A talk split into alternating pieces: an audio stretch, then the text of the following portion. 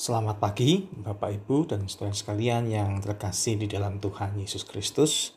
Shalom. Kembali pagi ini kita bersyukur oleh karena kesempatan untuk mendengarkan firman Tuhan. Bacaan kita nanti diambil dari 1 Samuel 16 ayat 14 sampai 23 dan saya akan membacakan satu ayat yang menjadi fokus bacaan dari ayat ke-18 dan sebelum kita membacanya, mari kita bersatu dalam doa. Tuhan Yesus, dalam kesempatan pagi ini, kembali kami meluangkan waktu kami untuk berdoa dan mendengarkan firman-Mu.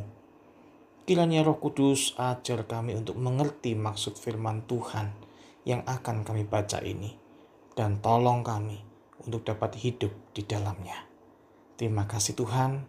Dalam nama Yesus Kristus kami berdoa. Amin. 1 Samuel 16 ayat 18. Lalu jawab salah seorang hamba itu katanya, Sesungguhnya aku telah melihat salah seorang anak laki-laki Isai, orang Bethlehem itu, yang pandai main kecapi. Ia seorang pahlawan yang gagah perkasa, seorang prajurit yang pandai bicara, elok perawakannya, dan Tuhan menyertai dia. Amin. Demikianlah firman Tuhan yang berbahagia adalah setiap kita yang mendengarkan firman Tuhan, memelihara dan melakukan dalam kehidupan hari lepas hari. Haleluya. Saudaraku Daud adalah seorang yang dipilih Tuhan untuk menjadi pemimpin raja atas Israel menggantikan Saul. Tetapi jalan yang diambil Daud bukanlah jalan merebut kekuasaan Saul dengan kekuatan ataupun dengan kehebatannya. Sejak diurapinya Daud, Tuhanlah yang sesungguhnya menuntun dan membuka jalan bagi Daud untuk masuk ke dalam lingkaran kerajaan Israel. Tuhanlah yang memberikan jalan melalui hamba-hamba Saul untuk memperkenalkan Daud dalam kehidupan Raja Saul. Dalam hal ini, kehadiran Daud justru menjadi penghibur bagi Raja Saul yang hatinya gelisah dan terusik oleh roh jahat.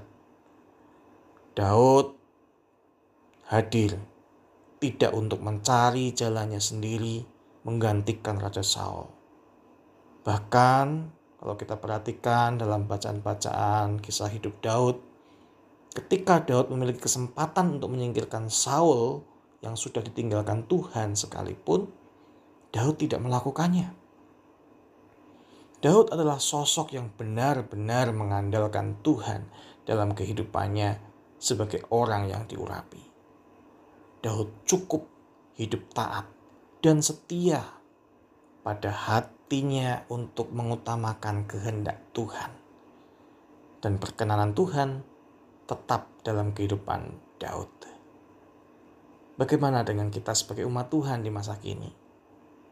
Mari kita belajar dari Daud yang tidak berusaha dan mengandalkan pikiran dan kekuatannya sendiri. Sekalipun ia adalah seorang yang diurapi Tuhan menjadi raja, Daud tetap menempatkan dirinya tunduk pada Raja Saul dan melayani Saul dengan segenap hatinya. Demikianlah Tuhan Yesus juga hidup sebagai Mesias. Namun tetap menundukkan dirinya di bawah pemerintahan manusia, yaitu pada masa itu para pemuka agama Yahudi dan juga pemerintahan Romawi. Tuhan Yesus tidak menggunakan kekuasaannya untuk menaklukkan dan menundukkan orang-orang yang memusuhinya, tetapi mengandalkan kehendak Bapaknya untuk tunduk hingga di kayu salib. Karena itu baiklah kita pun belajar untuk tunduk pada kehendak Tuhan, untuk terus melayani Tuhan dengan mengikuti jalan yang Tuhan tunjukkan. Maka Tuhan akan membukakan jalan yang harus kita tempuh dengan caranya, bukan dengan cara dan kekuatan kita sendiri. Amin. Kiranya Tuhan menolong kita semua. Mari kita berdoa.